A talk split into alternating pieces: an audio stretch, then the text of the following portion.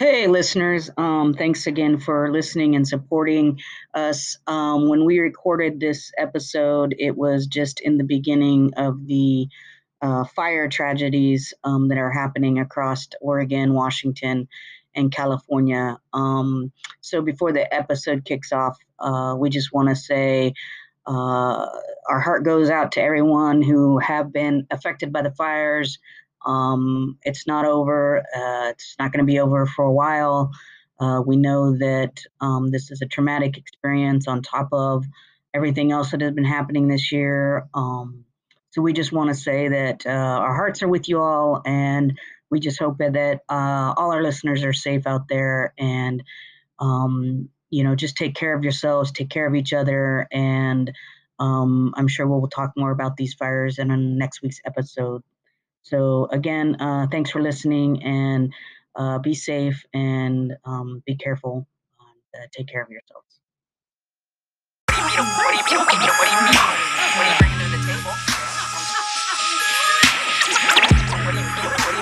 you What What do you bring to the table? I'm gonna bring you a story. What do you mean? What do you bring to the table? What do you feel? What do you feel? What do you feel? What do you What do you mean? What are you bringing to the table? Yourself, people. What do you feel? What do you feel? What do you feel? What do you What do you mean? What are you bringing to the table? Um, Welcome to. What are you bringing to the table? This your girl Sylvia, she, her, and hers. Hey, this is Tori, she, her, and hers. And we're back here from our little mini break. Well, my mini break. So we didn't get to take a mini break. No, I gotta work. Some people gotta pay bills around oh, here. All anyhow, right? some people got to be hustling out there. Hey, slinging. I had to wait six months to use this vacation time because my job they don't they don't let you take it till six months after. So I was wow. like, woohoo, well, let's the, spend aren't it. you privileged? uh, we're back here at the table uh, today. We have a wonderful repeat guest. No, it's not Alex Jones. it is Eric Strong coming in strong. Hey everybody, how you doing? Uh, he, him, and her. Glad to be here again. Thank you for inviting me back. I, th- I think you meant his. His. He, I mean, him, and. I don't wait. I don't want to assume. I don't want to assume. Know. It could be. It could be. He just started a new trend. We don't know. I mean, No, he, him, and his. okay. Mistake, slip of the tongue. Um, see, I was trying to get it in before you guys remind me. Yeah. But I was about to say, maybe we need to have your wife on this uh, podcast right now. A big gender reveal. No, shame. No shame. But you know, welcome back, Eric. Yeah, Glad welcome to have you back. Um, lots going on. Lots going on. Lots going on with uh, with Black Lives Matter movement, with protests, and now currently the West Coast is on fire. Um, a lot of that happening as of yesterday and the day before. Yeah. Um, everything's is. safe down there for you. You're you're safe, right? You're in the city, right? Yeah, I'm in the city. Yeah. Uh, we are. I mean, the cars and and the ground outside is covered by ash. Uh, but as far as uh, being in a in a fire zone, I'm safe. Good, good, good. Wow. Yeah. Yeah. Yeah, because they were saying, I I think the last I read, one of them, one of these big raging fires was zero percent contained, Uh huh. and that wa- I think that's the biggest one. That's zero percent contained down there in Cali. Probably so. Yeah, one of them was moving very very fast. Yeah, and the I, I, the winds up here are pretty gusty. It was I don't, and they were gusty last yesterday. night. I don't know what they are like down there right now, Eric. Mm. Um, we have a breeze, but it's not too bad. I'm sorry. Go ahead and take a message. That's for me. Right. Hold on, D. Tell your mom I'm doing a podcast, please. This is real. This is real right now. Edit that out. I know. I we are live. You know it's live. When we got D, sorry. I'm uh, sorry. bring my dinner. This is the real lives of podcasters. We don't get paid to do this. We ain't got no Right. secretaries take our calls no for us. No producers, no editors, No administrative assistants. No, My bad. we just got Eric. That's all. That's- We're lucky to have guests. we'll take you any way you are. All right. So you said you guys got a little breeze. Uh huh. We have a little bit of wind, nothing much where I am right where I am. Okay. Uh, but it could be, you know, a lot worse up uh, where the fires are. Yeah, yeah, yeah. yeah. for sure. It seems like the winds have died down here. It was it was bananas last night though. Um, Yeah. Yeah, we had Yeah. to we we don't have central air like some people do. Um and so but we had to shut up our windows last night cuz I was like inside the apartment. Like I I was yeah, I was smoke inside. Oh. Yeah. That's terrible because then you have to be circulating. oh, you know, the, fans. and- air. yeah, it's just yeah, it was it Ugh, was not not terrible. good. And then I Yeah. got you know I got some friends and family in areas where there's like you know level one, level two evacuations. So fortunately, they're all in the level one areas, but they're close to the level two. So um, you know Wow. we're just keeping Well- keeping an eye on things. Yep. Hopefully everyone remains safe Yes. and they get those, you know, those people that are kind of stuck out there. Hopefully. Well, and it, and I would say is if you know I know this is going to air after, but these fires aren't going to go out tomorrow. But if if they tell you to get ready, that means get ready. That doesn't Right. mean like oh it's going to be fine or it's over there because the thing about wildfires, and I know this from actual experience during my let's see Weren't you late- one of those I did I did fight fires yes and Yeah. those fires can switch like in seconds. The wind will will shift. They create their own wind, and the next thing you knew, you are in trouble. So take it from someone who's done it. If they tell you to get ready, get ready. If they tell you to get out, get out.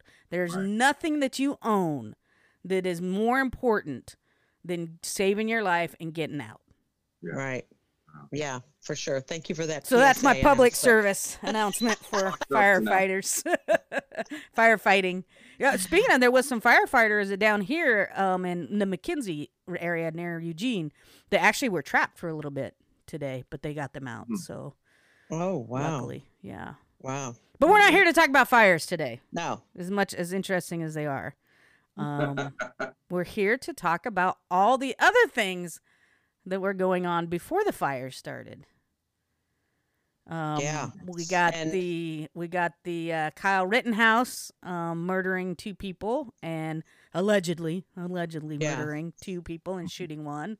Uh, we got the Portland um, protester, uh, Trump protester or Trump supporter protester murdered, um, and then his alleged shooter killer also killed by the police.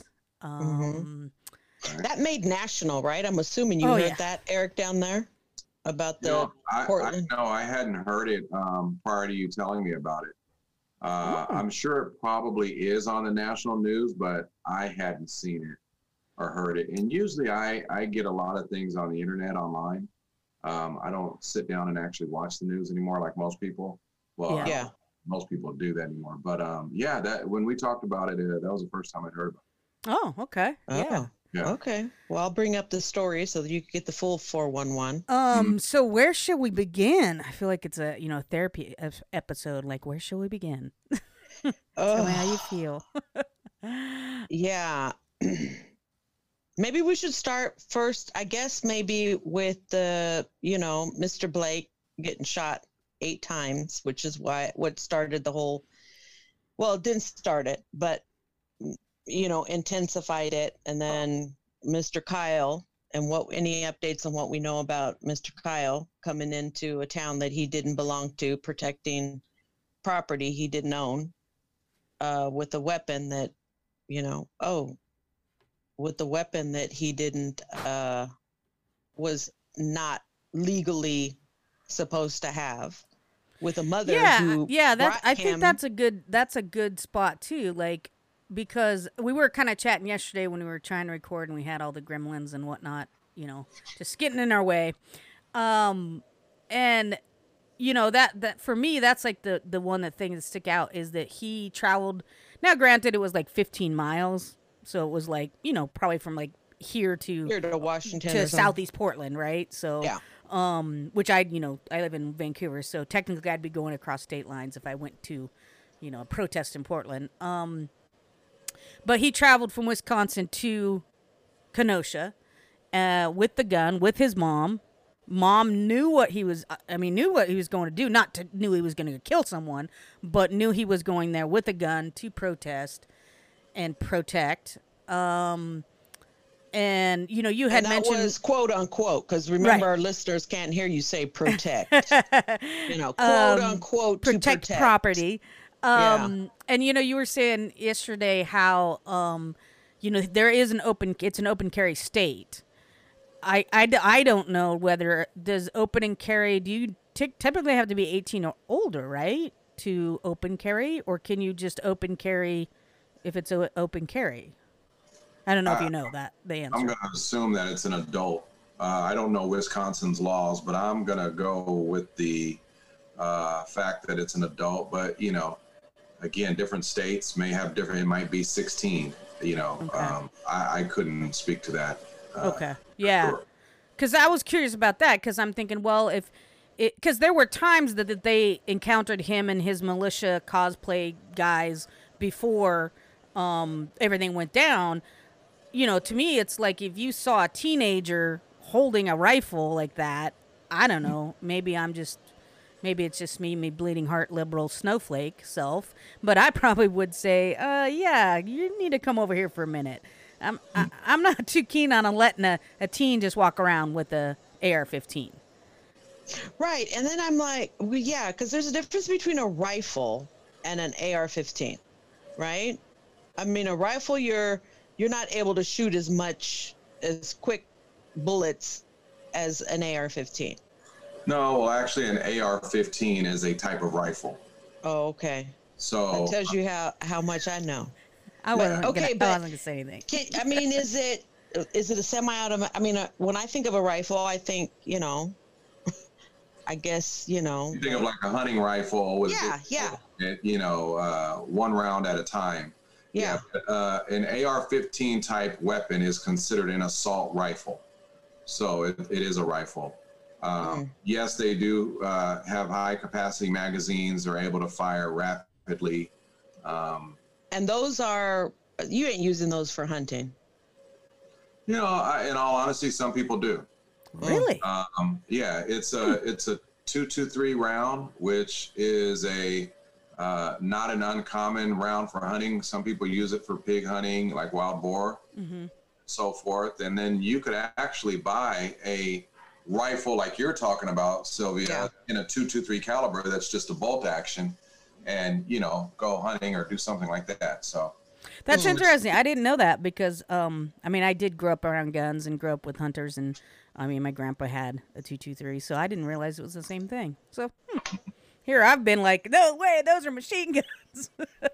yeah, that's what they look like. And, and you know, they get a bad rap because of, uh, you know, how much, how many rounds they hold and, and how they can be, you know, made to fire rapidly. And they all can, and they also can be converted to an automatic, uh, you know, three round burst or automatic, such as what's, you know, used in the military. Mm. uh, those weapons can you obviously can't do that with a single fire bolt action you can't fire you know uh, you know 15 rounds at, at once by just pulling the trigger but yeah that's why they get so much publicity Yeah, yeah, yeah. Because when I see that, all I'm seeing is, uh, yeah, this isn't for any other purpose other than for killing people. mm. Um, but anyway, uh, talking about you know him coming across state lines carrying this gun during or past curfew, when all this was happening, past curfew, um, and then what's on tape, a video, is police officers telling him, "Yeah, we're glad you're here," providing him with water, um, and then after he shoots people, then you have, you know, these pro-Trump people, including Carl Tuckerson, idiot, but anywho's, um, you know, kind of justifying why, you know, the uh, including the sheriff justifying the killing, the murder, the killing of the two um, protesters by Kyle. You know, basically saying, hey, if they, if nobody, you know, if they had left, If they had Um, abided by the curfew, if then they had nobody would have been shot. Right. Not if everybody had abided by the curfew, this young man would be at home safe and those other two people would be at home, you know, safe with their families. He didn't say that. It was if they had abided, this, you know, they would still be alive. Right. You know, and I'll and I'll just jump in and just say this. You know, a couple things. Tori, you mentioned you know watching this teenager walk around. You know, we don't know Wisconsin law and where that open carry begins. You know, the other thing I can tell you as you know, being a police officer and having been out there, you know, I don't necessarily, I can't necessarily tell without a shadow of a doubt how old somebody is. You know, you have some teenagers that look like grown men. You have some grown men that look like, you know, they're still teenagers and, and, and you get it wrong sometimes. I think the big picture here in all of this, in my question is, why would local law enforcement allow a militia to come in and assist with any type of protection to begin with? You know, to me, regardless of your laws, regardless of uh, you know your geographic area, I mean, you know, if you're out in an area where there is, you know, very few law enforcement personnel or agencies. You're in the woods or you're in the desert, you know, and you need a volunteer type response. Okay, I can get that. I don't know much about Kenosha. I don't know how populated it is or what it is, but you know, when you allow a militia to come in, this is the kind of stuff that you are I would think that as a senior executive in law enforcement, you would have a little bit more foresight than to say, oh, yeah, come on, help, and, and, and thank you guys for coming and helping out. To me, that's the absolute ridiculous part of all of this to allow them to come in to begin with and welcome them in without saying, you know, and I don't know if they ever did say it. I mean, I'm only getting from the news what, you know, we're all hearing um, that the militia had notified them that they were going to be there to help protect property and, and quell the protest. And that, you know, um, as far as I know, uh, local law enforcement didn't tell them go home. We don't need you. Please don't Right. come out here because you're going to cause more problems than than than you're going to help solve. Right. Um, yeah, I think that's I think that's a big problem right there. yeah, Which I think to I think Oh. that that's what bothers me too is that if if the if the roles were reversed and the BLM protesters showed up with their own like protection security, right? Saying like, "Hey, we've got our armed security to protect us from potential counter protesters." There, you know, would they have been allowed to open carry like that? Probably not. Yeah, you know, and that's and that's, well, that's that's it's it's it, it's the law, and that's the question I asked yesterday. Hey, uh, you know this this uh, male white walking down the street with an AR-15 slung around his uh, his, his neck. You know, I would wonder if uh, you know I or, or a male black did the same thing if everybody would just drive right past us and think nothing of it. Yeah. You know, and I and then I put a little extra on it. Like I said yesterday, you know, my hair is long enough to put in braids now you know and so if i put my hair in braids and just happen to put on a big baggy t-shirt it, am i am i then posing a different threat although i'm still the same person you know we'd so be going to your funeral. I, I i hate to say it sylvia but i actually believe you you know Mhm. um you know it, it just uh that's the disturbing part of all of this you know and and we don't know for sure but based on what we're seeing you know it, it's probably a fair assumption and Yeah, like I- said, Black Lives Matter supporters, and and I don't know how many actual African Americans or people of color or you know Hispanics or you know were out there protesting. Um, you know, I don't, I don't, you know, the video that I saw, it's dark and people are kind of spread out all over the place. But uh, yeah, that would be an interesting. Uh, Yeah, and I think what was troublesome too, I mean, among uh, all of it is troublesome, but for watching the video of him walking towards the police with the gun, with, you know, people shouting, he just killed somebody, he just killed somebody. He even said, I think I killed someone, and not ever stop. Like, not even just like, okay, fine, don't take him down, don't, you know, do all the things that you would do if the person was black, but to not even like someone pull him to the side, take away his gun and and try to figure out what actually happened. That was that to me was and to see him flash the the 4, which, you know, some people may know what that what that means, some people not, but that to me was just like the level of white privilege in that whole scene and and to see the police advance towards the protesters instead of stopping, having some get someone out of a car and just be like, "Son, you need to come over here for a minute. We need to find out what's going on." You know. Yeah, and, and you know, I think that again, that goes back to the root problem. I mean, you know, and this is and this is just playing, you know, not necessarily devil's advocate, but devil's advocate, but putting myself in those shoes. You know, we're looking at a video, and let's and let's realize that that the person filming the video, and you can see it's from a distance away, and I'm not making excuses, but it's from a distance away from where uh, this Kyle Rittenhouse is walking towards the police. We can clearly hear on the video what the person is saying. They're holding the phone or whatever it is that they're filming. You know, we don't know that, especially in those armored vehicles that are bulletproof, and you know, you're not hearing everything that's going on on the outside. It's you're hearing far less than you would even hear in a regular vehicle or SUV. So I'm not convinced that any of the police officers in there even heard what they were saying or were even paying attention. There was a lot of other background noise as well. Um, but again, you know, it goes back to me the root problem. Why are you allowing that person or any person or any group that has identified themselves as a militia to walk around. I mean, if you have a curfew, I would think one of the things that goes along with this curfew, especially when you have so much unrest going on and chaos and havoc, I would think you would want to take away the the the possibility that hey, you know, we got a curfew, and if we can put a curfew down, then we can say, I would think we can say, hey, open carry law is off the table.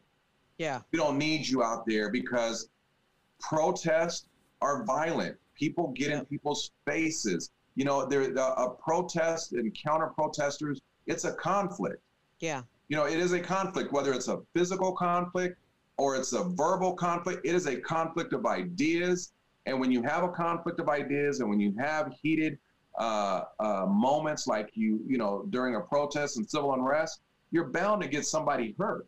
You know, let's look at what's happened with people driving cars in the crowd you know, people starting fights, you know, right. uh, people assaulting each other.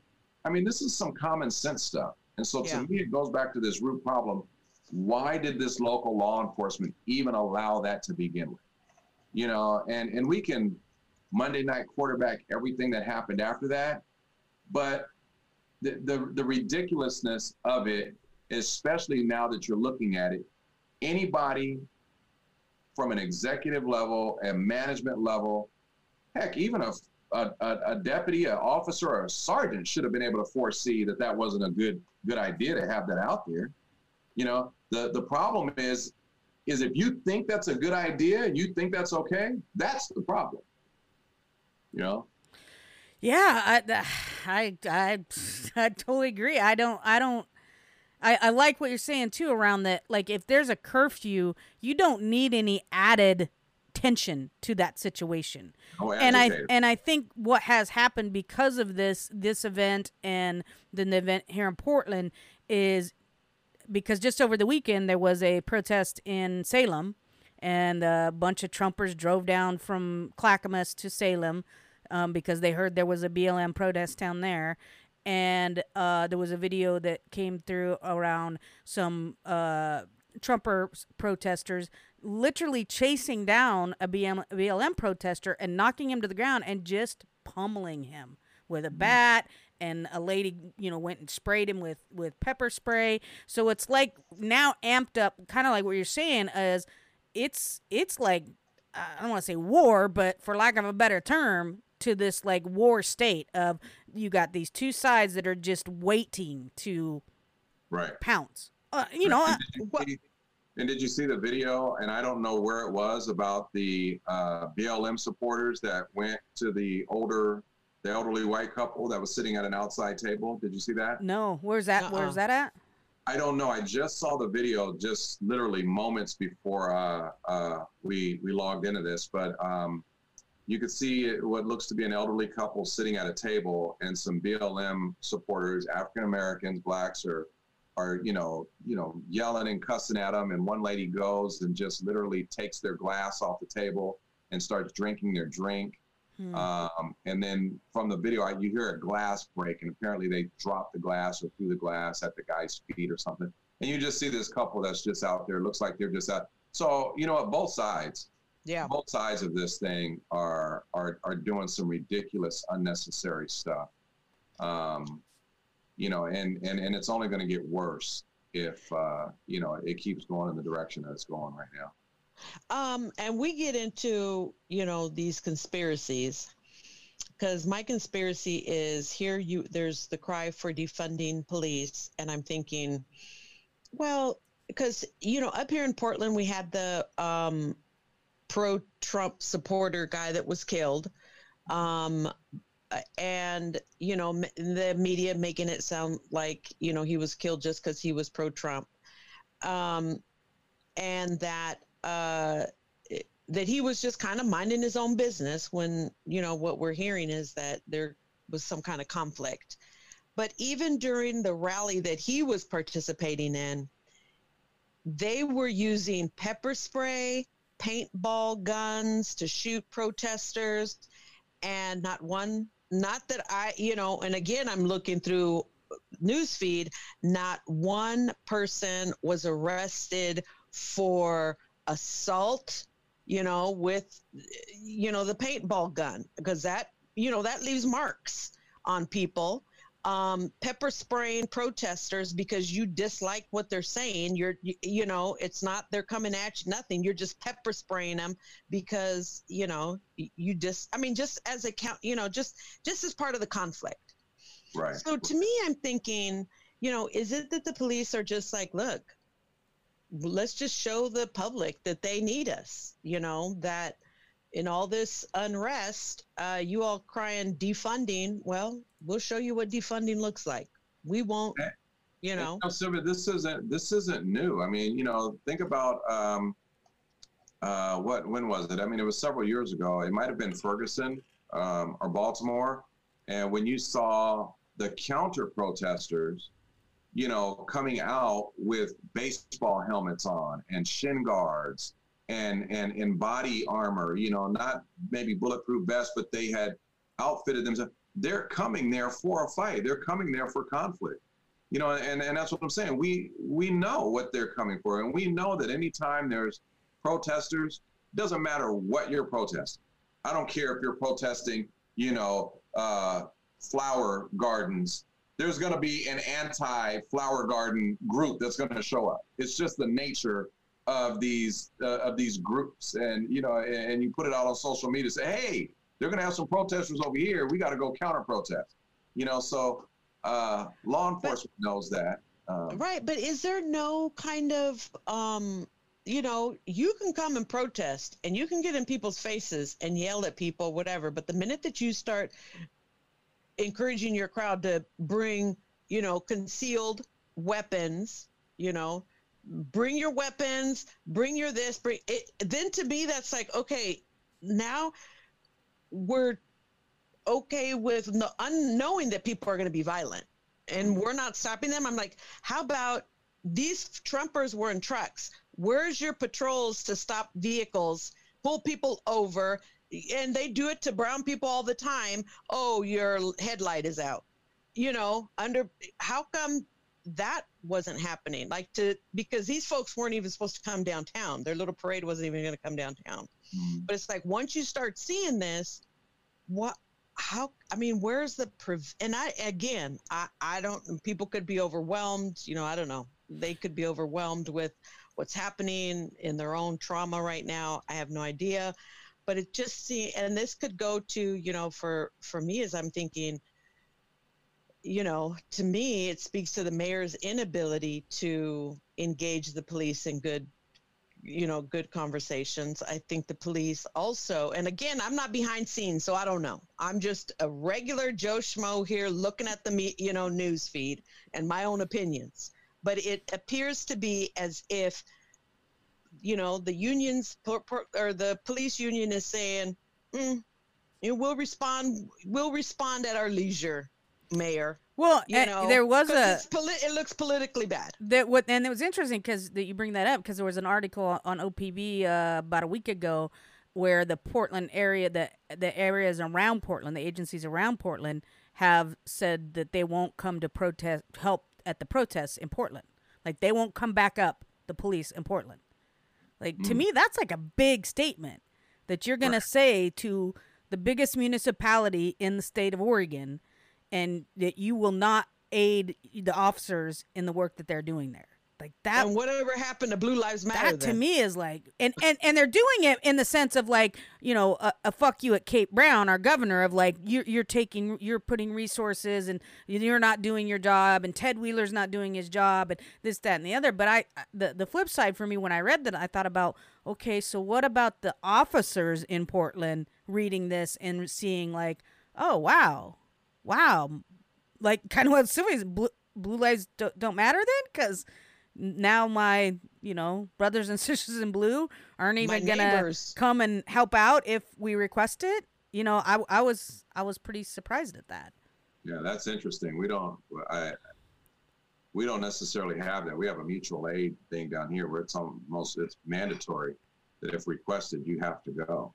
Um, I'm sure some chief of police, some city or some mayor could attempt to say, no, we're not going. Um, you know, I would hope to think that it was more so an effort to uh, protect their own city. I mean, you can only send out so many resources before, you know, you are putting your own self in jeopardy or in danger in your own area because now you don't have the resources there. But that's very interesting. I've yeah so the the sheriff of clackamas county's uh, quote was increasing law enforcement resources in portland will not solve the nightly violence and now murder um, the uh, washington county sheriff uh, said at this time I do not plan to send deputies to work directly in Portland. The lack of political support for public safety, the uncertain legal landscape, the currently volatility combined with intensity, intense scrutiny on the use of force presents an unaccess- unacceptable risk of deputies were deployed directly. So And see that to me right there. Now you're trying to say you're you're making a political statement. yeah, Right. You're not supporting law enforcement, so therefore we're not going to give you law enforcement. You know, and and we're not going to go and do our duties. Now that there is is very political, and that's to me. You know, that's that's that's him saying "f you" to the public, and you know, the reality of it is, I think that there's a vast majority of people out there that still support law enforcement and want law enforcement in their communities. Yeah. There's a big, loud voice right now saying defund the police and get rid of police and abolish police and those kind of things. You know, and I think what we need to do is we need to fix police, you know, not necessarily just get rid of them. You know, and again, as, as we talked a little bit yesterday, if you defund us, what does it look like? Okay, defund us, take some money out of the budget, take some money away from law enforcement, you know, take some of their toys away. But what are you going to do with it? Yeah. You know, what are you going to do that is going to have a measurable impact for a positive result in the communities or or or in the world? And, Let and me ask you that, Eric. If you know, if you're out there, what would you like to see off your guys' plate? What wouldn't you want to have? I mean, what could you say? Hey, I don't want to be. We don't need to be responding to, you know, this X, Y, and Z type of call. Or do you feel like every single call is a call that you all need to respond to? Like, are there?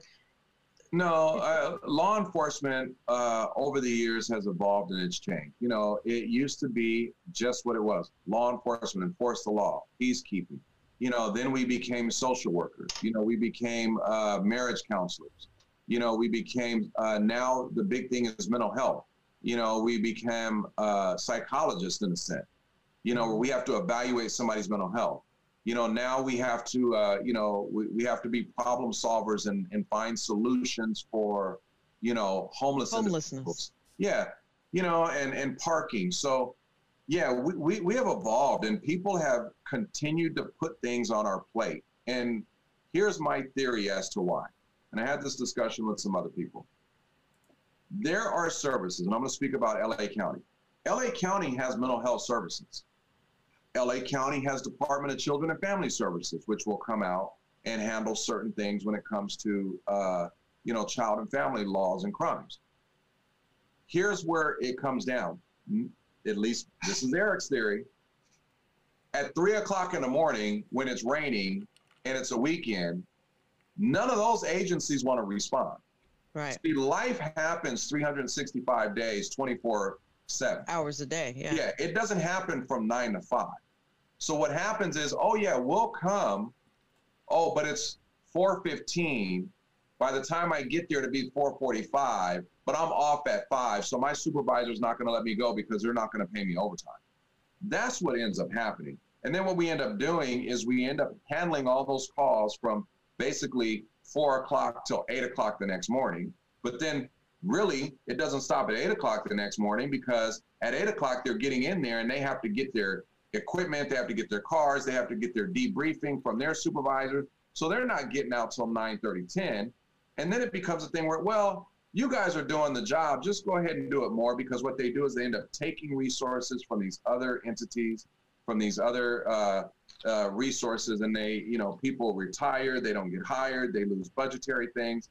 I mean, it just runs the gamut of why law enforcement ends up doing everything. And typically, what it comes down to is we're the only ones out there at three o'clock in the morning on a Saturday night, Sunday night, you know, Tuesday, Wednesday, Thursday, Friday, Saturday night, you know. So, um, So would you I- like to I- like would you think that some of those funds can go to having uh you know mental health professionals working directly with police at all shifts to answer, you know, Yeah, and and this goes back to if you really want an effective system, you know, um, you would need enough personnel across 24/7 to be able to respond to calls. So, for example, when we had a MET team, our mental evaluation team, right, uh, on a night, and I'm just thinking about, you know, I'm I'm going back maybe 10 years when I was working working patrol, and I'm thinking about.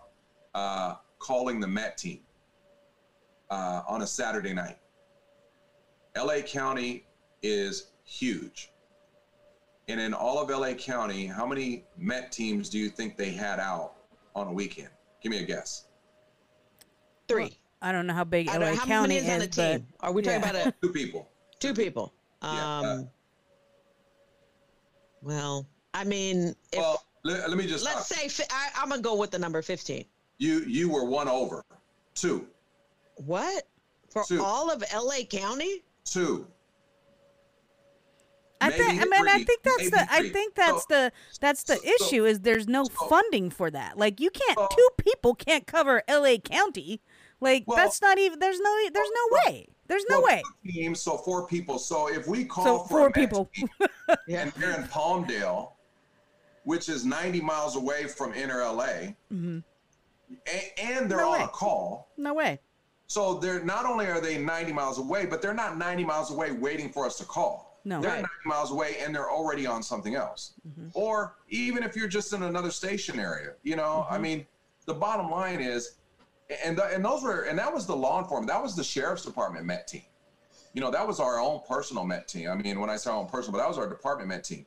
So what I'm saying is, if the Department of Mental Health is going to take some funding, you know, you are going to have to give people cars. You're going to have to give them equipment. They're going to want, um, I'm sure, shift differential pay. You know, and then what's going to happen is if you do get enough people that are out there that can respond, you know, when somebody's having a mental health crisis, you can't wait three hours. You know, you can't wait two What hours. about You well, know, and and and I would out say that if if you they're- if you provide like okay so y- everything you're saying is correct because i actually worked a crisis team where we it was a 24 hour crisis team and i mean you say four in that that large of area we would only have two people on on staff for multnomah county all of multnomah county which is like i don't even know comparable not even comparable to size, right? And mm-hmm. exactly what you're saying because when you go on that call, there is no time limit for that call because the state requires you to evaluate that situation to a point where if you decide to do a hold, which is basically taking that person's civil rights away and compelling them to be taken to the hospital for further evaluation, that mm-hmm. call can take 2 minutes because you walk in and you the person's, you know, clearly you know everything, all the boxes are checked and boom, let's go, let's get into the hospital. Right. From 2 minutes to four hours. I, and I have been on those calls where you're sitting there and you're working with the the counselor that um, you know works with that person, or you're working with the family members. You're trying to get as much information as possible, and it, you're exactly correct. Those teams are not sitting there waiting for you to page them. They're Right. they're doing one call. They're you're paging them, and you're saying to the officers, "Okay, well, we, we'll be done hopefully in about 20 minutes. We'll get there when we can. We'll get there when we can." So Right. this is this Well, is all the this- system that is just fucked up. Like we don't have the the the allocation, and and, and they absolutely should be paid a proper wage. A Right. person with a master's degree should not be paid fifteen dollars an hour to work with that level of mental health crisis. Because if you've ever done it, which I have done it, it is exhausting. Exhausting. Well, I'll tell you this story. I mean, there are people out there with no master's degree and no real thing that are some of the best that I've seen could could you know handle people in a mental health crisis as well as anybody. So you know, it, it's it, it's something that we had to learn. You know, it's something that we had to do because we had no choice. You know, and um, but you're you're you're right. I mean, bottom line is is LA County is is four thousand square miles. You know, and that's and that's just the land part. no way. if you want to There's consider way. the water, you know, now you add another seven seven hundred and some odd square miles or, or or somewhere close to that, right? And the the fact of the matter is is that even if you put those people out there, and let's say you get enough people, enough trained, you get enough equipment, and they can run 24 7. Here's the other component to it. Unless you're going to give those people some type of force training, unless you're going to give those people some type of less lethal pepper spray, uh, you know, are you going to give them restraints? Uh, if they have to restrain somebody and forcibly take them for, for a hold, you know, if they determine that this person is a danger to themselves or others, what's going to happen then? First thing you're going to do is what are you going to do? You're going to call law enforcement. And then we're right back to where we started. People don't want law enforcement responding, but yet and still, they're still going to call us out to respond, you know, and, and I'll tell you what, what ended up happening many, many years ago, um, particularly with a, with one particular county agency, is that if they came to a particular area, and I will say Compton, Willowbrook, Watts, if they came to a particular area after a certain hour, which was typically after dark, they had an agreement with the county and they would refuse to go and respond unless law enforcement was there as protection. So let me just say this you have an agency, and everybody wants to get rid of law enforcement. Everybody wants law enforcement to be out of the picture. We want to defund them, we want to cut them back, you know, and we want to put this money into these other services. But then these other services are going to at some point have to take some type of enforcement action. You know, if you send DCFS to the house and they determine that a crime has been committed, that a, that a child has been abused and it's criminal, who are you going to call? DCFS is not going to take them into custody. DCFS is going to evaluate it and say, hey, we're stepping out because we don't want to get hurt. This is your job. And that's what's happened over the years. You know, law enforcement has been very active in being a social worker, in being mental health caseworkers, and, and being these family, uh, you know, um, counselors, so to say. There are other organizations out there with resources, but what I've seen is that they typically start to dwindle away. They start to dwindle away, and then it becomes a thing where we get a DCFS call. The social, I've had, I'm telling you, had this happen dozens of times. Social worker wants to go to this particular house at 10 o'clock at night to do a welfare check. Why are you going at 10 o'clock at night to begin with? You know what I mean? I, I guess maybe that's a good time to go knock on people's door and wake them up, you know, or let's say 11 or 12 o'clock and wake them up and say, hey, I'm here to do a welfare check. Now, if you have a call, you have a ticket that says, hey, you need to go here and do this check because we have some reports of some type of abuse. Okay, let's go. I can tell you, I can't tell you how many times we get to the house and we're looking around. You're supposed to be here in a gold, you know, whatever car, that's the one, and, and they're nowhere around and you're calling them, hey, call them back. Dispatch, call them back. Where are they? Oh, well, I went to go get something to eat. I didn't know how long you guys were going to be. So you call us, we get there, and maybe, maybe one time you had to wait 45 minutes before we got there. So this time we're there in 10 minutes, but you decided, hey, I'm going to go get something to eat. Uh, I'll be there in a minute. But guess what? We have other calls for service that are coming. So now we got to leave. It just becomes this cycle of uh, of a lack of cooperation and a lack of communication. And I, I just really feel like we end up going anyway. And when I say we, I mean law enforcement. So Right. It, Well, I would think be more than happy to provide communities with the services that they need outside of law enforcement. But so. I was going to so- say the politicians have to do it right. Right. And that's where when they talk about defunding is that's why I asked is what would you want to get off your ta- off the table and it sounds like if you you know if you could get it off your ta- off you know off your plate off the law enforcement's plate is mental health issues probably you know custody somebody you know picking up kids they ain't supposed to be there right now you know those kind of you know calls hey the neighbors got their music on loud you know those kinds of things I would, um I would say that that's the biggest cry from the public is mental health right now. But I would think that those calls that, like you just said, the loud music, you know, the code enforcement things, yeah um, you know, the guy's parking, you know, illegally, uh, the guy's parking on his grass, whatever. Once again, most cities, code enforcement is off at five o'clock.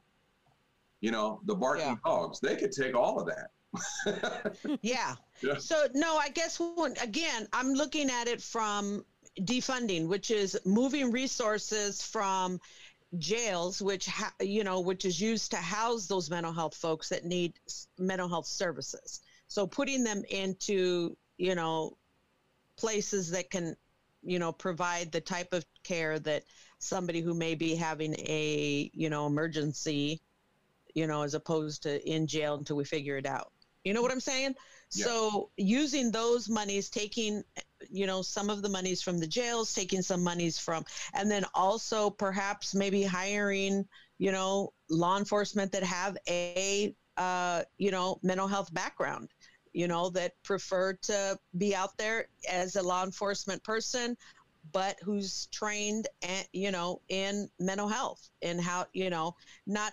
diagnosing per se but being able to you know uh, understand like okay you know whatever it is. But but my point is that being able to move some funds over to get the services that you're saying hey we need people 24 7 we just can't.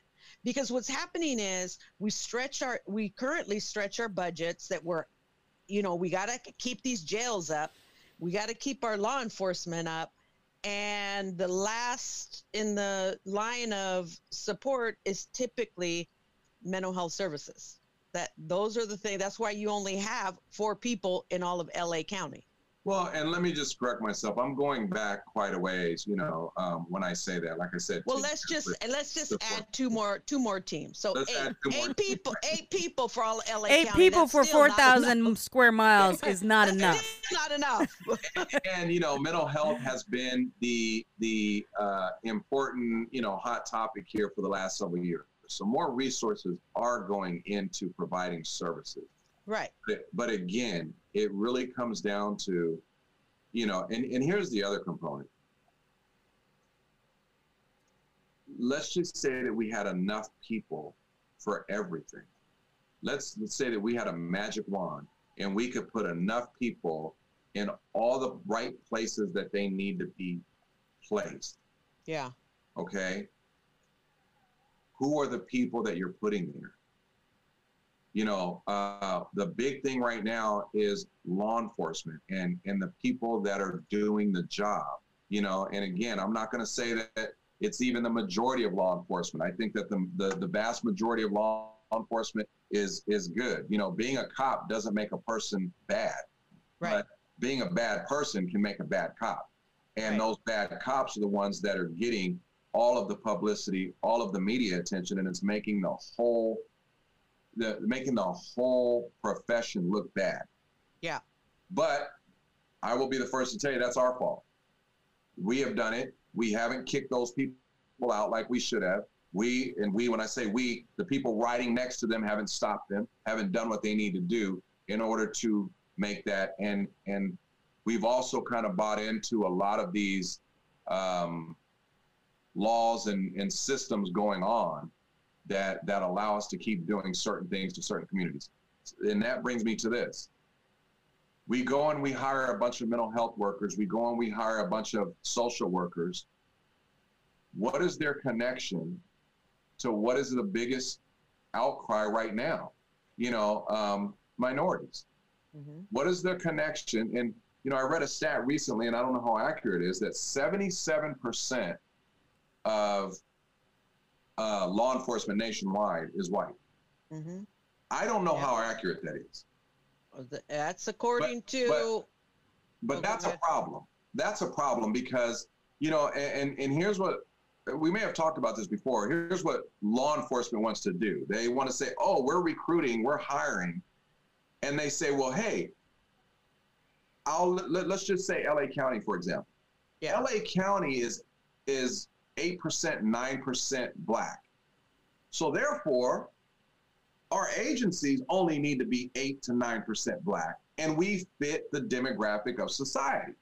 However, when you look at the disproportionate amount of contacts, the the very high representation of arrest, the very high representation of stops, the very high representation of use of force, you know, whereas those that small 8% of the population starts getting into the 40% of contacts and arrests and citations, that's what you really need to represent. You know, not to just say, hey, we're we're we're meeting and we're we're aligned with the demographic of the county. You know, right. no. Um, you know, I, I don't agree with that. So I, I really need to just say that if we don't if, if if we have a magic wand and we have all the money and all the people in the right place but we don't put the right people in there and you still have people that have a bias be it implicit or complicit be it a, a straight up stereotype or uh, you know any kind of races we talked yesterday about you know doing the implicit bias test if we're putting people in there that are going to impact minority families are we not still doing the same thing? Are we not doing? Are we not just doing it in a different form? Yes, because we do have people that in mental health field that you know uh, the same thing. You know, uh, with the same thinking because it's an indoctrination. However, I think we have a better chance. I would probably say of um, and, and the other thing is, you know, I would probably say there's more diversity i would and i haven't i shouldn't say I, it i like would I say I, I, would say i would say no there isn't. I mean in social work right? The majority of social workers are white females and that is a problem. I think the the the the, the reason why well, police be, get so much ratio what do you think the like because we said 77% of police officers across the nation like, are what is white. the percentage you, yeah, I could get it. I, I, yeah, no, I can get that. Would be easy to. That'd be. I just would be a I'd quick like search. to know that. And, I, and I would say that it would maybe not be as high, but it's probably more than fifty percent, and that is a problem. I think that the the thing is is what people see is they see the death of a black person quickly when it comes to police. They don't see the long term death of black and brown youth, families, and otherwise in the social work field from racist social workers who don't treat them the way they should be treated, who um, maybe make recommendations. You know, you, you have forensic social workers and therapists who um, do assessments and have ability to recommend what should happen to someone, right? So that there's a long term impact, perhaps even death, because the person doesn't receive the care that they're needed. Um, so I, I think you're right, Eric. Like every, I mean, we can take every major System. institution, whether it's medical, uh, criminal justice, or um, or social work, mental health, education, and you the lack of representation to black and brown folks in those systems is a definite problem right? A definite problem. A, a a white student needs to see a black teacher just as much as a black student needs to see a black teacher because that white student may then actually see someone in authority that doesn't look like them and be like oh yeah Mr. So and so, Mr. Jones, yeah, he was a great teacher, you know, and therefore now I have created a different neurowiring in the brain of that young white boy about what a black man represents. Yeah. So I, I think you're right. Like you, you, it's easy to say law enforcement. Well- look at them; they're seventy seven percent. But we have to go in every institution and say this is why that representation needs to be there in all of those places. So I just want to I just want to say this. I just looked it up, and again, you know, this is this is Google. Um, more than 85% of licensed social workers are white. See, that, dang, damn, I didn't know it was that high. That's Dang, damn. And and I bet you the majority of those police eighty officers' five wives are women. Joined up. Well, you know, and I mean, and, and again, when you really go back and you look at the population of the country, you know, um, and then you really want to kind of go back and look at some of the socioeconomic problems that we're talking about and, and the and Yeah. the, and the distribution of wealth and, and how uneven it is. You know, you really look about look at it. I mean, who's going to school and getting their bachelor's and their master's degrees? Exactly. That's right. Yeah. you look at the educational system and and and, and how I, I- I'll just say un, underdeveloped it is in, in some of these inner city communities. You know, who's really, you know, the people that can number one um, afford to go and get you know um, these higher educations. And I will not say in any sh- way, shape, or form that are capable of going to get it. They because uh, African Americans, Hispanics, you know, everybody's capable of going and get it Mhm. you know we we have the brains it's just do we have the opportunities Right. Yeah. you and know yeah, and are we shown the path to reach those uh, Right. opportunities? I mean, you look at who we have currently in uh, heading up the education, uh, you know, Department of Education, Betsy DeVos. You know, she's she's the one that is directing where services are going to go, where funds are going to go. Um, and we've always had that. I, I, I mean, there's, I guess for communities of color, it's like we've always had white people telling us when, where, and how, all, all the time. right And it's not to say, I mean, it's not to say, hey, if I ever got in those positions, I might be, you know, uh, Ben Carson. I might turn into Ben Carson. I don't know. You know, God, let's hope not. I'm just saying, just because I am a woman of color doesn't mean I also don't have my own, you know, uh, anti-racism things that I need to Right. work on. Yeah. Yeah. Of course. You know, Of course. So of course. let, we'll just clarify that because there are some really great uh, white allies out there that are doing, you know, that are doing some work absolutely um, you know, that that get it, and then there are some Ben That- Carsons out there Yes. and Herman Candace Cain Owens. that don't get it.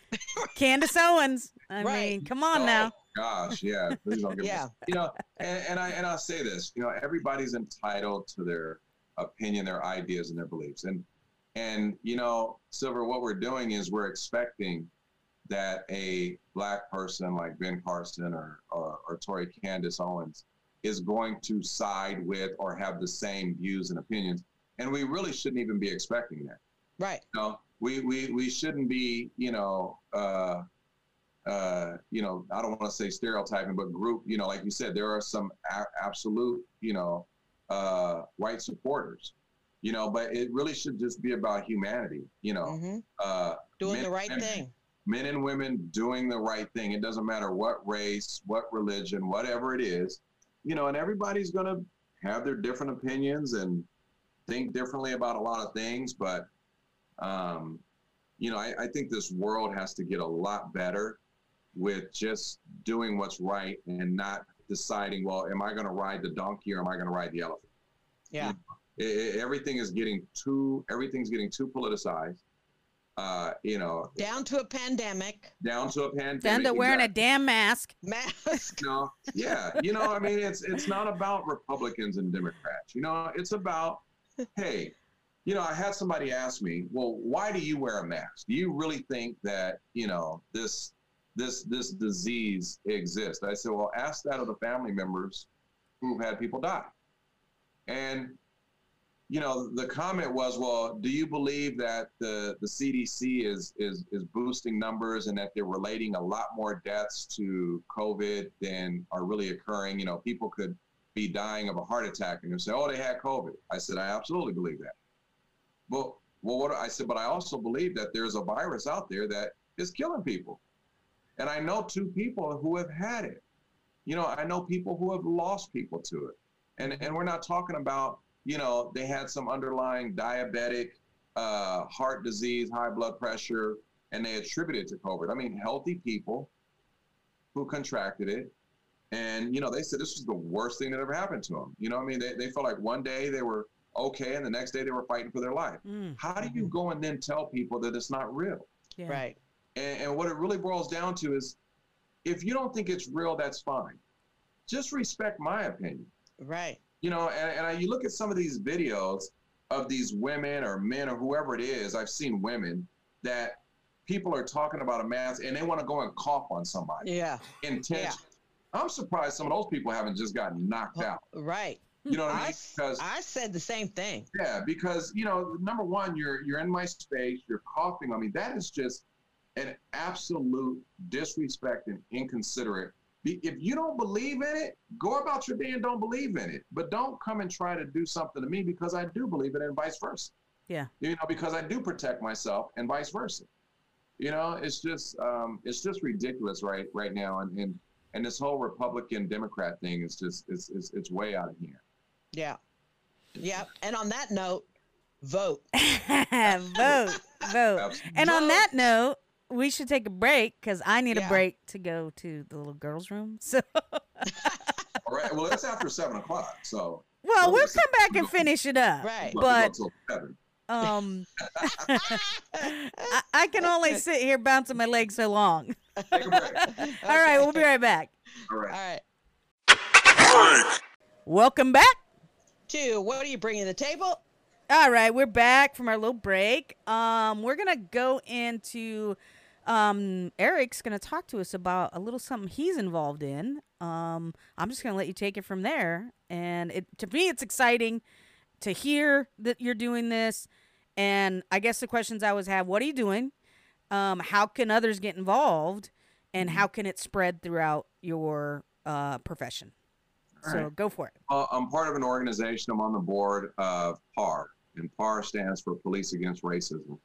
And this was an organization that, you know, was was founded based after the George Floyd incident uh, back in June. And, you know, what we're trying to do is we're trying to let people know that one is that there are police officers out there that are seeing the same things as what society is seeing.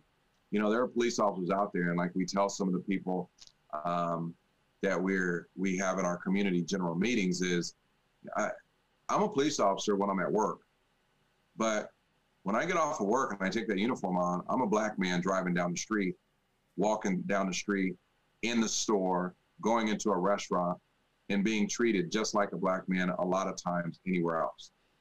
Um, basically, what we're trying to do is we're trying to stand up against uh, police brutality, uh, as well as racism that's going on internally within law enforcement in the agencies and in the departments you know, things that are happening to people and the way that they're uh, oftentimes are being stifled within their careers or their voices. So we have a board, um, some very strong individuals, very talented individuals that I'm proud to be on the board with uh, that have some great ideas. You know, like I said, we just started in June, so uh, we're still evolving. Um, is we, is this have, an organization that only exists in your area? I mean, you said it started in June, so I'm guessing that it's only within LA County, or is it LA County and the municipalities around?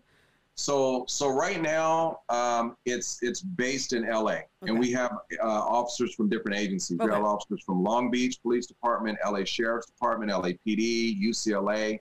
Um, we have a bunch of what what I would call kind of associate members, mm-hmm. and it's starting to branch out. You know now. So what we do is um, we're having Zoom, obviously these virtual meetings, and we have a board meeting, and then we would go into a general meeting. And the general meeting is open to community members, other law enforcement, uh, you know, anybody that wants to come and join us. And and we're really having some really robust dialogue and, and getting some great ideas from the community. And we have a couple of people from the Bay Area that are there. We've had a few people from Texas that are there. So. Hmm. Police Against Racism, the goal is to be a national organization. You know, we, Nice. we want to be mad for, uh, you know, what Mhm. MAD is for, Yeah. for mothers drunk driving, Yeah. for what police is against racism. And we really would like to get, you know, law enforcement in to know that they have, uh, there's others out there like you. You know, so again, let's go to this. You, you know, oftentimes I go to a training or I walk into an assignment and I am the only one there that looks like me. Hmm. You know, so uh, we know all too well that oftentimes, you know, uh, number one, it takes a special person to stand up against an entire department. It, it really does. Mhm. You know, oftentimes things are are overlooked. Um, you know, you, you really have to weigh, hey, do I want to jeopardize my career, my safety out here with these guys to speak up against these little things? Yeah. And then what ends up happening is, you know, these little things sometimes become big things. And then by the time you speak up, it, you know, something big has happened. Um, Isn't we that what happened with what's his name, Michael Doran? Michael Doran. Uh, uh, um, no, Christopher Dorner. Christopher. Yeah, yeah, yeah, yeah. That's right. Dorner. You know, and and and that's one of the things. I mean, he tried to step up and do the right thing. Mhm. Yeah. You know, and and we're hearing stories of other officers that tried to step up and do the right thing. Have you heard of Cariol Horne? No. Um, Cariol Horne was a uh, police officer back east somewhere, and probably, and I may get this wrong, 10 or 11 years ago, um, she jumped on her partner's back as he was Oh. assaulting. I just read something black- recently about that. Yeah. Yeah, well, this happened a while ago. Yeah. She got fired. Yes. She got fired for that. Yeah. And, you know, it, it's coming up again because what we're saying is, hey, trust me. I mean, what we're trying to say to the community is believe us when we tell you this is, we have been stepping up and saying things for a long time. You know, now maybe we haven't gone to the media with things, right. but but we have been stepping up. Officers have lost their jobs. You know, they've lost their retirements, their careers behind trying to step up and do the right thing. And you know, they've been stifled. They've been stifled. So what PAR wants to do is give them a voice. yeah, I think a um how so does it, this is an organization apart from like your like it's a good it organization. is it We in, is it be- endorsed by um, like like can you do it Did I lose you guys? oh are you still there Yeah. Oh. Yeah. There was some technical Oh, I difficulties can see you now. on on his i think you froze up a little on his end. Yeah, you froze up, Eric. Can you hear us? oh he, oh, he might he's have having. He's Okay. having. Can You you, hear us? Yeah, I just I was just typing. My screen said it says my my uh, internet is unstable Connection. unstable. Yeah. Well, you were you were talking about the organization. Uh, the question I had was, now is this like, are you is your or your profession, your job?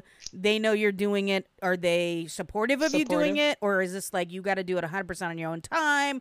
We don't want nothing. We don't want to do anything. We don't nothing to do about it. You gotta like you can't even say you work for us when you do it. Like how? how yeah, is- you know, um, I haven't taken it to my agency yet. okay. Um, more more so because I'm off. Um, you know, my wife is in it. She's still working. Mhm. You know, um, but it, it's something that I'm passionate about, and I want to be a part of the foundation of it. Mhm. yeah. And, and once we get it up and running, um, you know, And it- you take it across. Yeah. Take and How did you? How did you? Did you start it? Did you like? How did it happen that it got going? Yeah, so uh, a friend of mine, a very good friend of mine that I that I've worked with for many years, he's retired now. He was invited to the, you know, he was introduced early on. Like I said, I want to say it started June 11th. Mm-hmm. So Yeah. um, he was invited in um, by, you know, a few of the people that were the the brain, you know, trust of this thing and, and kind of brainstorming it. And he's the vice president. So he invited me in. Okay. Um, so I want to say I came in around June 26th somewhere around there, just Okay. just a couple of weeks after you know they had uh, kind of started it, and so it's it's it's been building and you know it's getting some uh, getting some attention. As a matter of fact, we we've met with a few chiefs of police, uh, a nice. few a few politicians that. So uh, your job does know though. yeah yeah you they- already, they already know.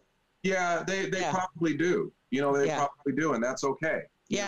know? Um, Yeah. You know, number one, I, I'm not doing anything wrong, and number two, um, You're trying to make things better. yeah, I'm trying to make things better. So if anybody at my job has a problem with that, um, then then obviously then they have a problem with trying to make things better. Right. It would Yeah. be pretty bad for them to come in. I mean, like the question I would ask would be like, "Oh, so you got a problem with police being against racism?"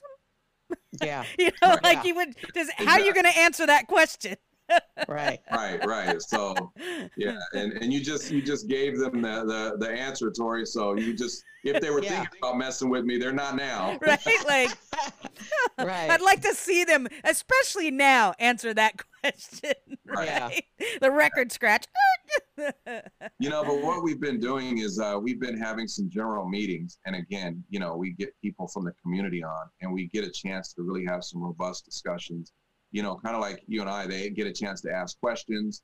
We get a chance to, you know, respond, um, give them some educational pieces about, you know, what's going on, let them know some things, and we also get to hear their ideas about this is what the community is thinking and saying about law enforcement you know? And for me i am a big proponent i am a big proponent of of taking responsibility for our, our actions you Yeah. know and and i'm sure you all probably remember growing up and you know if you did something wrong in the neighborhood and your neighbor snatched you up and took you to your parents house your parents would be looking at you like you know you Yeah. embarrassed me you didn't do anything nowadays you can't say anything to anybody else's kids. We have become a society of not taking responsibility for anything.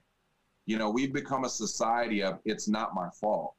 And, you know, that is carrying over to, you know, I, I- hate to say it, but what I'm getting from a lot of the black community is let me do wrong. Let me do whatever I want to do that's illegal Yeah. just leave me alone. Don't say anything because we've been so oppressed all these decades and centuries. So I should be able to get away with anything. And, and I don't agree with that. You know, I, I don't agree with that at all. You know, um, that's one of the problems that I have. I absolutely believe that Black Lives Matter. No question about it. However, as an organization, if you want me to believe in you, I get it. When things like George Floyd happen, get out there and make some noise. But when things like George Floyd are not fresh in the news, why aren't you in the black communities talking about the black on black crime?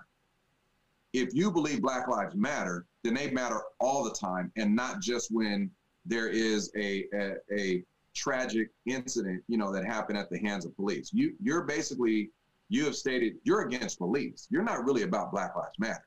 You're about getting rid of the police. That's what I believe.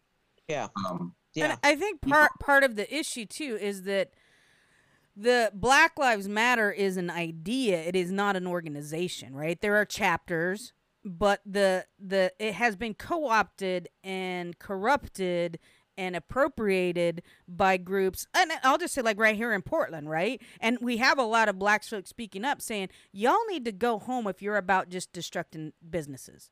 If you're if you're one of these Yeah. anarchists, you know, I just want to go break shit, which majority are white people that are showing up to the to those events Yeah. doing that, right? There that you you have the black community saying, You need to stay home.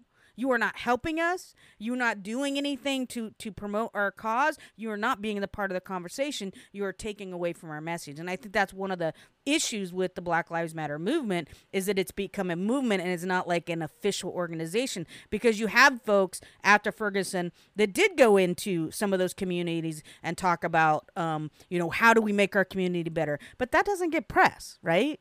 That doesn't that doesn't get CNN. That doesn't get, you know, all the major news networks talking about what they're doing.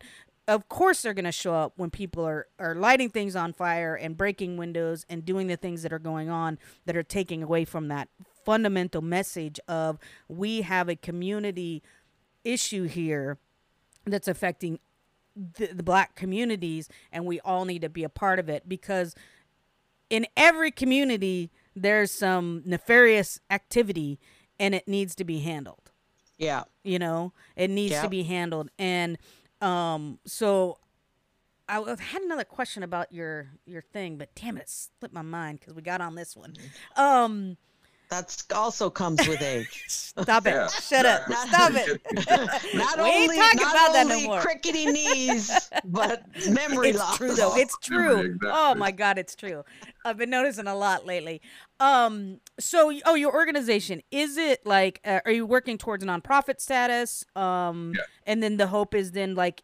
agencies and regions will have chapters and then just grow that way Yeah, that's what we're really looking for. We're really looking, um, you know, working towards a nonprofit status, working towards really identifying ourselves. Are we, you know, there's there's some people that really want to be that had an idea that we should be politically um, involved, Hmm. and you know, some feel like we should be about an education and support, you know, and and they really want us to get behind bills. So there's all kind of you know 501c3 or 501c4 and how you how you label yourself and all that kind of stuff. So we are working towards uh, you know becoming legitimate and an llc you know incorporated within that within that framework. Um, but yes what we really want to do is, is expand. You know we want to reach out um, nationwide and have regional chapters and you know, and, and become a real organization to, to be reckoned with and not just an organization that has a name out there. But what we would, we want to bridge that, that gap between law enforcement and the community. And Yeah. one of the things that we hope to do is be able to take an incident like the George Floyd incident and say, there is absolutely no justification for that. There is no way you can convince me that that was justified, right? But then at the same time, get credibility with the community so that we can talk to and hopefully help calm the waters when there are those incidents that just because it's a white officer and a black subject, that doesn't mean it was racially motivated. You know, it, it really doesn't. And this is what we kind of talked a little bit about yesterday, you know, um, you know, with, with Mr. Blake would that hap- would that incident have happened if he had just complied and put his hands behind his back and allowed himself to be handcuffed you know and i get it you know uh, black people are saying hey i'm tired of doing it." you know because now you're arresting me you're harassing me for no reason but it really goes back to this if you don't do that you are exponentially increasing you know, the odds that something very tragic and very bad is going to happen to you. You know, now let's look at this.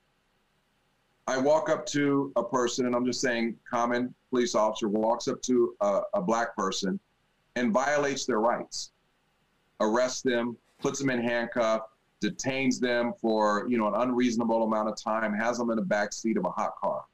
Yeah, well, that's frustrating. That's tired. No, nobody wants to go through that. But eventually, you get out and you go and you fight the system. And what PAR is going to do also is, is, is hopefully help people through that process, as opposed to, hey, you know what, I'm tired of being harassed by the police. I'm going to take off running and I'm going to fight. And now we're going to your funeral. You're no good to your family at that point. You know, you, you, you've, you've done a disservice to yourself and your, family because you gave a police officer some type of fear. And I'm not saying that the these things are all justified. I'm just saying that, you know, um, weigh, weigh the options: life the or options. potential death. Yeah. yeah, weigh the options. You know, um, you know when, when you when you put yourself in certain situations, you know, if you're if you're a person that does not like to be scared, if you're a person that you know you don't like somebody jumping out from around a corner and, and yelling boo, you're not going to go to a haunted house. Yeah. You, you know, Yeah. you're just not going to do it. Yeah. You know, if you're a person that likes to be scared, you, you, you know, you, you look for those things. But what I'm saying is don't put yourself in a situation that's going to cause you anxiety, that's going to cause you, you know, a, a possible deadly outcome. And that's what I'm, I'm so tired of, of people just jumping on the bandwagon without looking at it and saying, hey, what part did we plan this? Right. What part did my family member plan this? What part did, you know, the black community plan this? Because Yeah. until we take responsibility for our own part, all we're doing is waiting for somebody else to fix our problems. Right. You know, and what I also like that you talked about, because I know this is very frustrating, is what you said is taking people through the procedure of complaints. Because I, I know that would be extremely frustrating for me if I if that happened to me, the scenario that you said, being arrested in a hot car, knowing that I did nothing and was stopped, whatever, but feeling as if what is what who's going to support me? It's my word against you know this person's word. Right. and i think you know people want a hotline to call to say can you help me with this? How can i get this you know moving forward so that higher ups can take it or investigate or something? Where i feel like this officer somehow you know gets a um you know that something happens. It's noted hey you know he's got so many x y and z complaints against him we got to do something now you know? And i think only somebody in the system can actually walk somebody through that system. Because You- i would know where to start. Who am i just going to call the front desk and say i'd like to make a complaint? You know, you know i don't know. it is to get in touch with some agencies to get a live person on the phone. yeah. Uh, I, I won't I won't say any any agencies names, but I have a family matter that is going on right now um, that that's potentially and, and very light and very very very strongly uh, looks like it's a criminal matter, and it happened in a another very large agency's jurisdiction within the same area that I live in, and you can't even get anybody on the phone. My family member can't even call to report the crime. There's no, they make it hard, right and, and then they want to blame it on COVID. right so, you know, what do you have to do? I mean, I mean, how hard is it to go? And then when you do get somebody, and again, it goes back to this: Do they take it serious? Do Right. they do they respond in appropriate fashion? You know, do they do the things that they're supposed to do? And I will be the first to tell you, I have reviewed hundreds of complaints, and I have argued with supervisors about how do you not see that this complaint is is is valid? How do you how do you not have a problem with what you know what, what was done out there in the field? And you know what I, I've been told, Eric. Well, I, I thought it was my job to support the deputies. it, it is your job to support the deputies by providing them with training, Hmm. giving them the tools that they need to do the job right, educating them, teaching them that hey, this is not how you talk to people. This is not. It's not your job to try to make what they did right when it's wrong. And so a lot of people have that twisted. Yeah A lot of people have it that, well, how can I write this to justify it? Because we don't want that stat on our line that says the complaint was founded.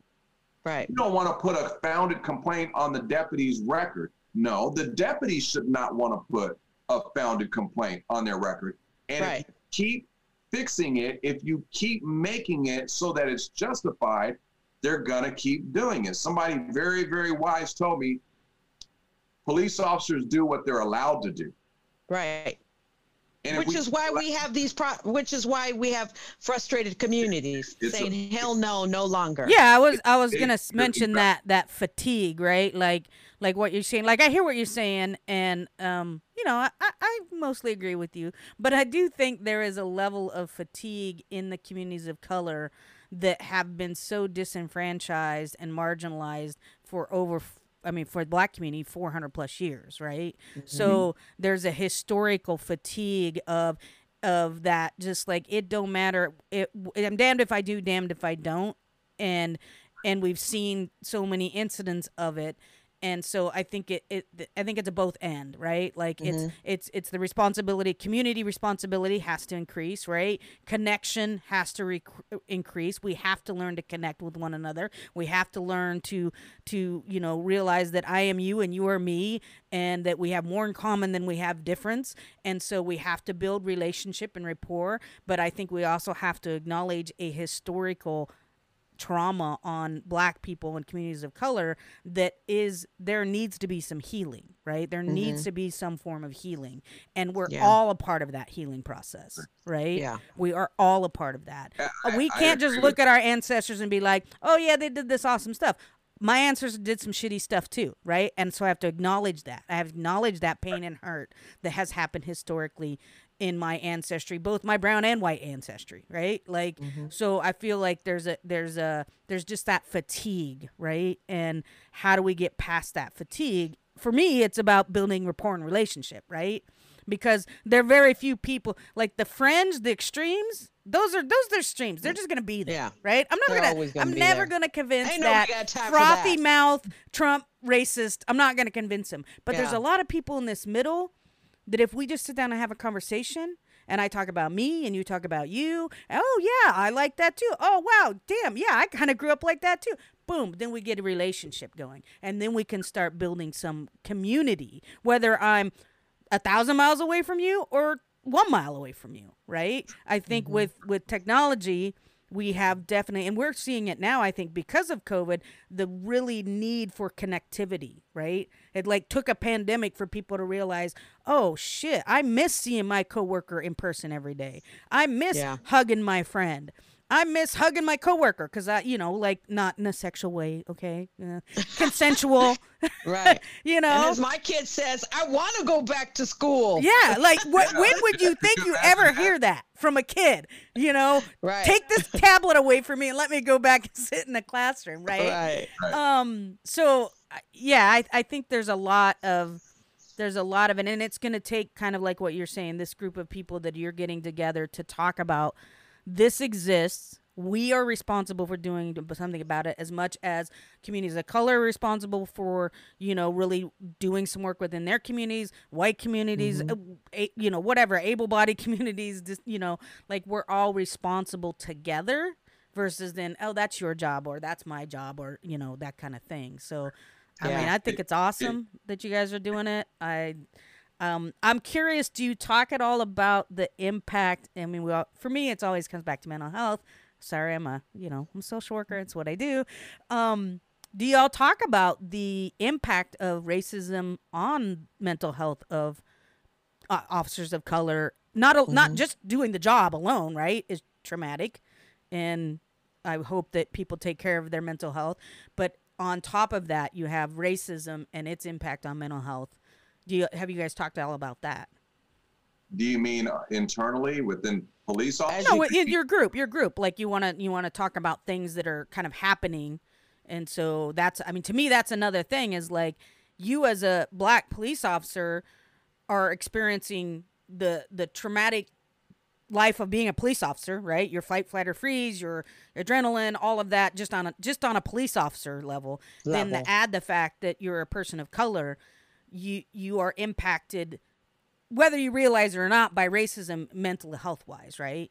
Um, Right. Basically, what we're seeing now is racism and racial trauma has a lot of the same impact as and and can be similar reaction as it P- is PTSD, right? It's it's a traumatic stress. So just curious if you guys have kind of delved into that world. You know, I won't say that we've delved into it. I mean, obviously, uh, law enforcement and and dealing with the mental health uh, uh, society community is is something that's intertwined right now, um, very strongly. And so, you know, um, addressing mental health issues has come up, but not like you presented it. But I, but in in listening to you, I think it's been therapeutic in a way for a lot of people to hear other stories from other officers from other agencies and to know, hey, you know what? I thought it was me. I'm not alone. agency. Yeah, Right. I'm not alone. So now that you bring it up, I think we are kind of helping with our mental health because we can vent and we can talk to other people, you know, that that that have experienced similar things and they've experienced it somewhere else. Yeah. You know, it's it's one thing to talk about me to talk to my other, you know, uh, black counterparts in my department, and and we all kind of see the same thing. Mm-hmm. But when you can talk to another officer at another agency that's got a whole different dynamic and a whole different group of people, and but they're experiencing some similar things that let you know, hey, I'm not alone. You know, uh, I'm really not alone. And you know, the other thing that you know I talked about, not necessarily mental health, but I did a podcast, and the whole podcast was about health and the stress and anxiety that negative or racist uh, interactions with law enforcement um, adds to the black community. And you you Mhm. said it that you know, Tori, that fatigue. You know, uh, they're tired, and I get it. And one of the things that I think PAR is recognizing, you know what it just starts with?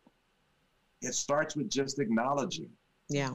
acknowledging, you know, and and you know, you you get so much traction by just saying, "Hey, we acknowledge that we've been doing things wrong. We have to do things different."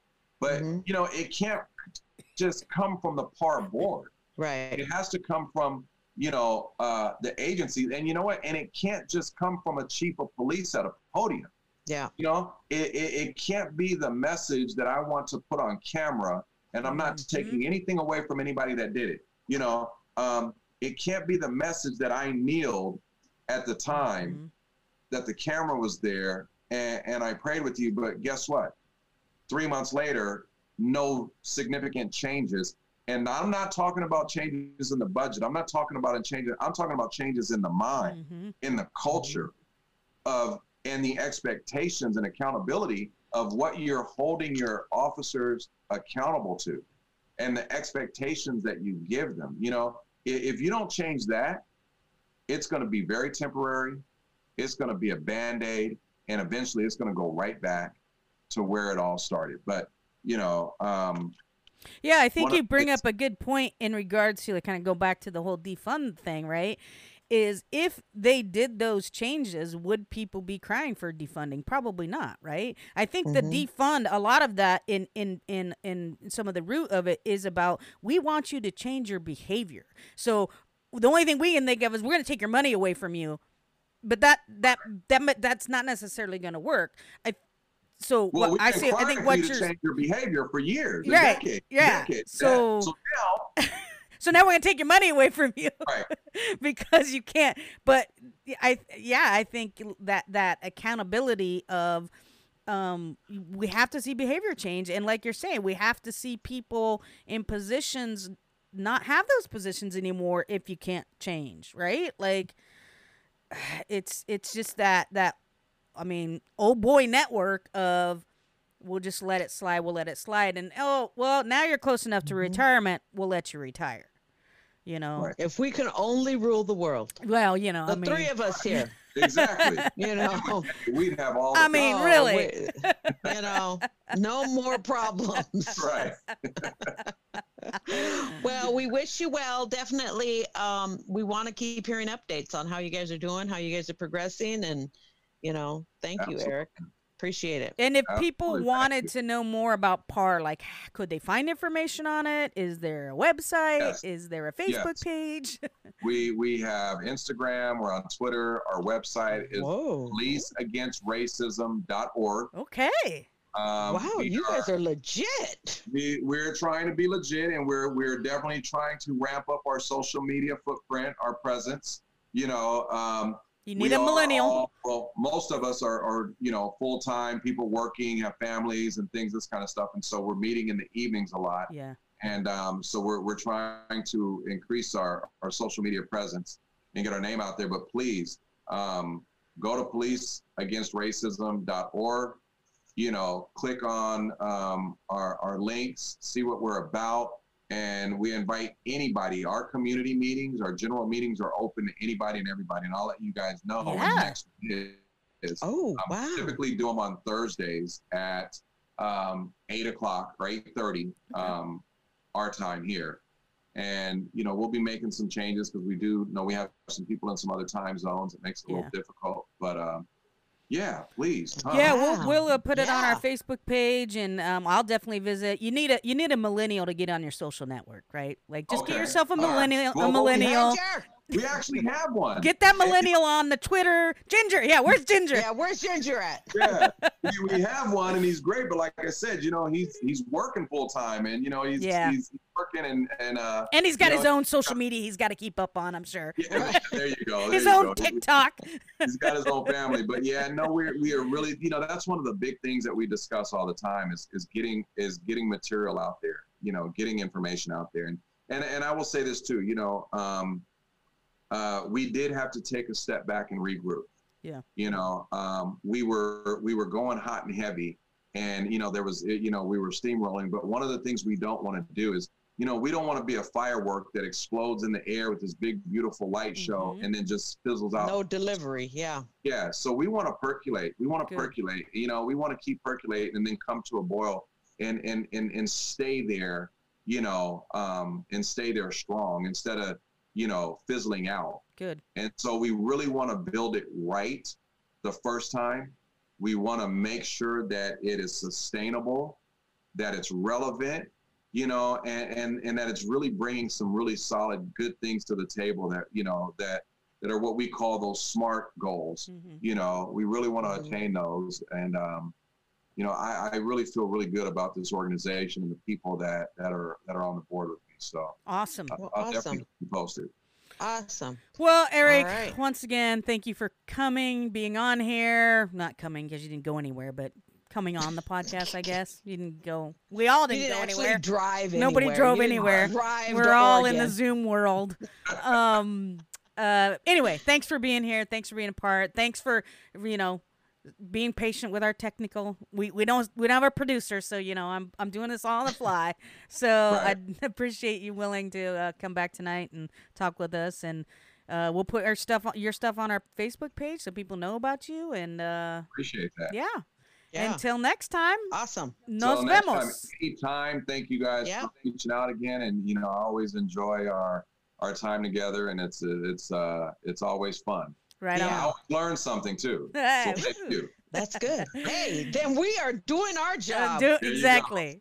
All World right. domination. Until next time, nos vemos. Adios. Until next time. Have a good night. Daisy, Daisy, what's your safe word? What's your safe word, Daisy?